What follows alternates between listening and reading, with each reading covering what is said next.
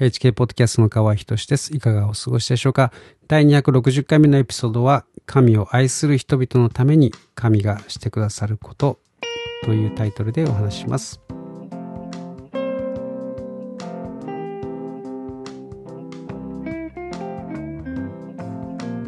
今週はですね、えー、トランプ大統領の出馬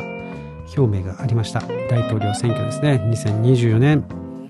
またこれから戦いが始まります、えー、みんなでですね、トランプ大統領を応援しましょう。はい。えー、神を愛する人々のためにですね、神様は何をしてくださるのでしょうか。えー、聖書にはこう書かれています。え、ローマ人への手紙8章28節というところをお読みします。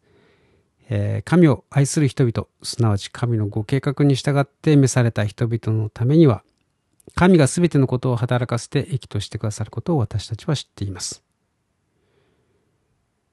この前半ですね、神を愛する人々というのはおぼろげにわかると思うんですけれども、すなわち神のご計画に従って召された人々のためには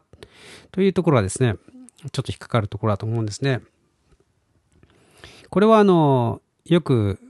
まあ、まあ、誰しもがですね、こう、ああ、今、今があるのはあの時の失敗があるからだとか、あの時の苦労があるからだというふうにですね、そういう経験は誰でもあると思うんです。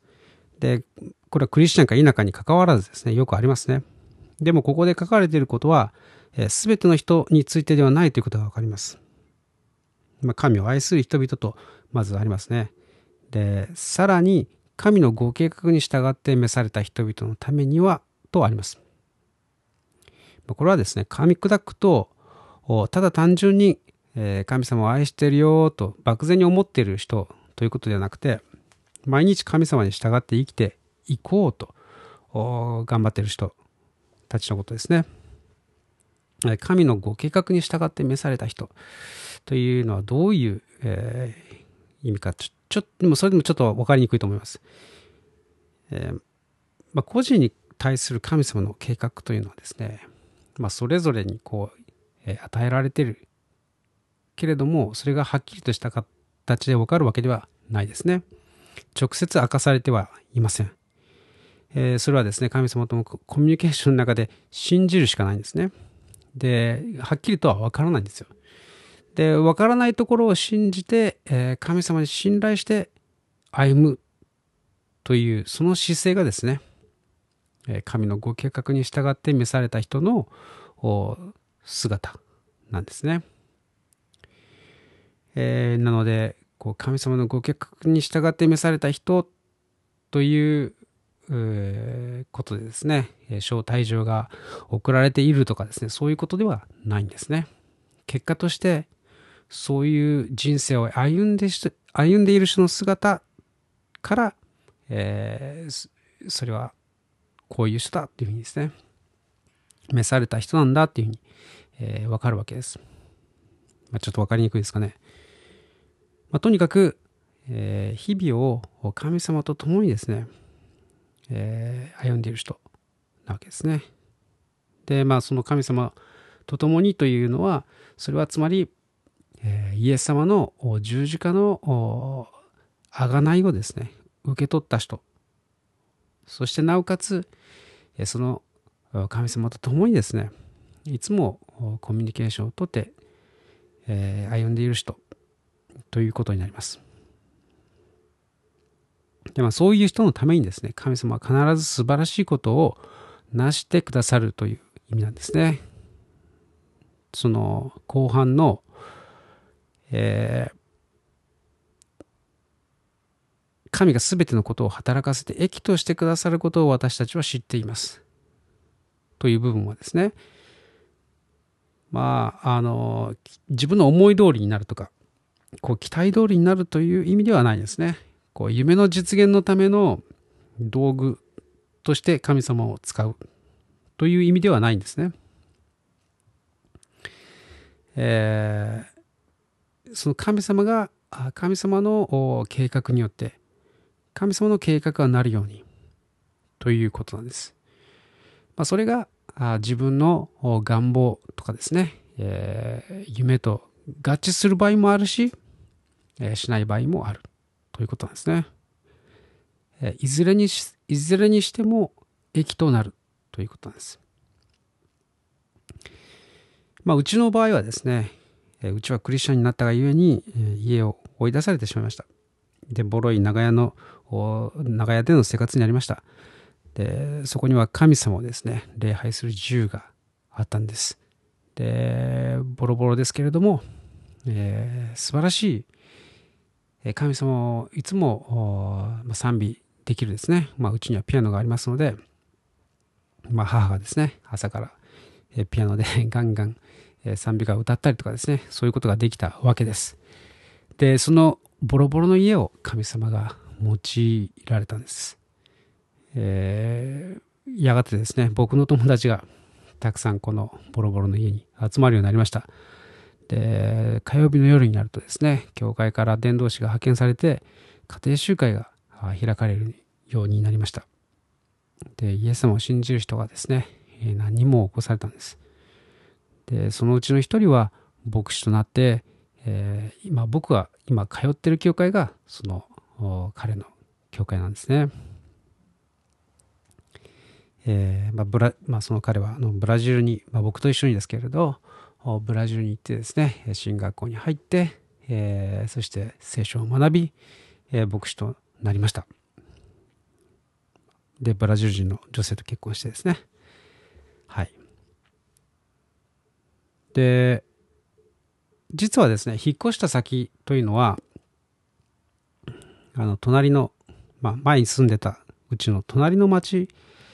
えだったわけです。で、歩くと10分ぐらいですぐ着いちゃうんですけれど、でもそこで、えー、学区がですね、分かれるというところだったわけです。えー、まあ、うちの家族としてはですね、おばあちゃんを一人大きな家、大きな土地にですね、残して、こう出ていくなんてことはまあ考えられないと、まあ、踏ん張っていたんですけれど、まあ確かに人の、人の道としてはですね、そう考えるのはまあ当然でしょう。で、まあでもそれでも年内に出ていけというふうにですね、押し切られて、まあ仕方なく、え、引っ越したわけです。で、まあ引っ越したおかげで、えー、礼拝する自由が与えられて、まあそれだけでも幸せでした。まあ母は、まあ特に母はですね、まあ、結婚してこんなに、えー、幸せな時はないというほどですね、自由を満喫して、喜んでました。まあ、苦しめられている母の姿を見ていたので、まあ、その母の喜ぶ姿を見て僕も本当に嬉しかったのを覚えてます。でまあ、それだけではなくてですね、えー、人がイエス様に出会うための家となったわけです。で、まあ、もし引っ越さなかったらどうなっていたか。もちろん礼拝する自由もありませんでした。えー、しかし、それだけではなくてですね、その友達とも出会うことすらなかったわけです。というのも、引っ越さなかったら違う中学校に通っていたことになっていたからです。まあ、そのボロい家にですね、たくさんの友達が出入りするようになって、えー、本当に見た目はボロい家ですが、愛される家となりました。ま当時からのですね、えー、クリスチャンの友達は、えー、今、えー、今もいてですね、えー、5人います。皆クリスチャンの女性と結婚して、えクリスチャンホームを築き、え子供も皆クリスチャンです。まあ、全員集まるとですね、えかなりの人数になるわけですけれど、まあ、今になって振り返るとですね、引っ越す前はもうとても悲しい気持ちでいっぱいだったんですけれど、神様はそのボロい家を用いて素晴らしいことを成してくださったわけです。まあ、はためには、えー、キリストのために大きな家家と土地を失って、みすぼらしい家に住んでるよというふうにですね、まあ噂されたみたいですけれど、でもまあそんなことはどうでもいいわけです。えー、人がイエス様を信じて救われるというですね、えー、天国の国民になるということほど素晴らしいことはない。えー、まあ、これは永遠の運命に関わることです。で、まあ、このようにですね、え、我が家がこう願ってもいなかったこと、想像もしていなかったことが起きました。でこれ、これこそ神様の成してくださったことだと思います。でまあ、こんな感じで、え、神様を愛する人々のためには、神様は全てのことを働かせて益と、え、したしてくださるわけです。え、どうでしょうか。まあ、キリストを信じたら迫害されるなんて嫌だと思ったでしょうか。え、あるいは財産を失うなんてとんでもないと思ったでしょうか。えー、もしあなたがですね、え、罪を悔い改めてイエス様を信じて、え、日々神様を信頼しつつですね、え、共に歩むなら神様は全てのことを働かせて益としてくださると、まあ、約束してくださっています。今世界はですね、え、激動から激動へと突進して、え、います。で、このまま黙示録の観難時代に突入してしまいそうな勢いですけれど、まあ、仮にですね、そうならなかったとしても、うん、まあ我々の生活もですね、えー、厳しくなる一方です。いや、万が一ですね、恵まれた生活をして、えー、できたとしても、それでもですね、いつかは、えー、必ず同じ結末がやってきます。え、人は遅かれ早かれですね、死にます。で、まあ、聖書は人は死んだ後に神様の前で裁きを受ける時が来ると教えています。で、最後の裁判って聞いたことありますかね？えー、まあ、最後の審判ですね。最後の審判。でイエス様を信じるなら、イエス様の犠牲の上に、その審判においてですね、パスなんですね。イエス様の十字架の死が、もう死によってですね、その我々の犯した罪というものは全て支払い済みだというふうになっているからです。まあ人は良い行いだけして、えー、悪いことをしたことがないという人はいないですよね。えー、一度でも嘘をついたことがあれば、えー、それでも罪人です。一度でも人を憎んだことがあれば、え、心の中で殺人を犯したのと同じだということです。でスケベな目でですね、女性を見たら、心の中で不倫を犯したのと同じだというふうにですね、まあ、それほど神様の裁きの基準というのは、え厳しいんですね。めちゃくちゃ厳しいんです。でまあ、聖書の予言がこう成就するとかですね、しないかと、まあ、いろいろ皆さん言ってますけれど、まあ、それもありますけれど、でももっと確実なことというのは、えー、死の問題ですね、えー、漏れなくやっていきます。で、まずこの死の問題ということを対処するということが必要だと思います。でもその対処というのはですね、私たちの罪の身代わりのために、えイエス様がですね十字架の、え十字架の上で、え苦しんでくださった、え裁かれてくださった、え罪のない方が犯罪者としてですね、え十字架にかけられて殺されました。そしてそれだけでなくて3日目に、えよみがえられました。私たちのために、えイエス様が代わりに裁かれてくださった。だからあ神様の前に立つ時にですねもうその罪の支払いはすでに、えー、済んでいるということですね、えー、無罪とされるわけです、まあ、それだけでなくてですねその神の御子イエスを信じた者は神の子供とされる特権をお与えになったと、まあ、聖書は教えています、まあ、ですから神様の子供となっているわけですね。もしイエス様を信じるなら。そしてそのイエス様がですね、えー、私を信じる者は死んでも生きるのですと、えー、約束してくださいました。どうでしょうか、えー、死んでも生きる者と、えなりませんか、えまあ今日というかまあここ数週間ですね、えー、いろいろ僕の身の身の上話をしてきましたけれども、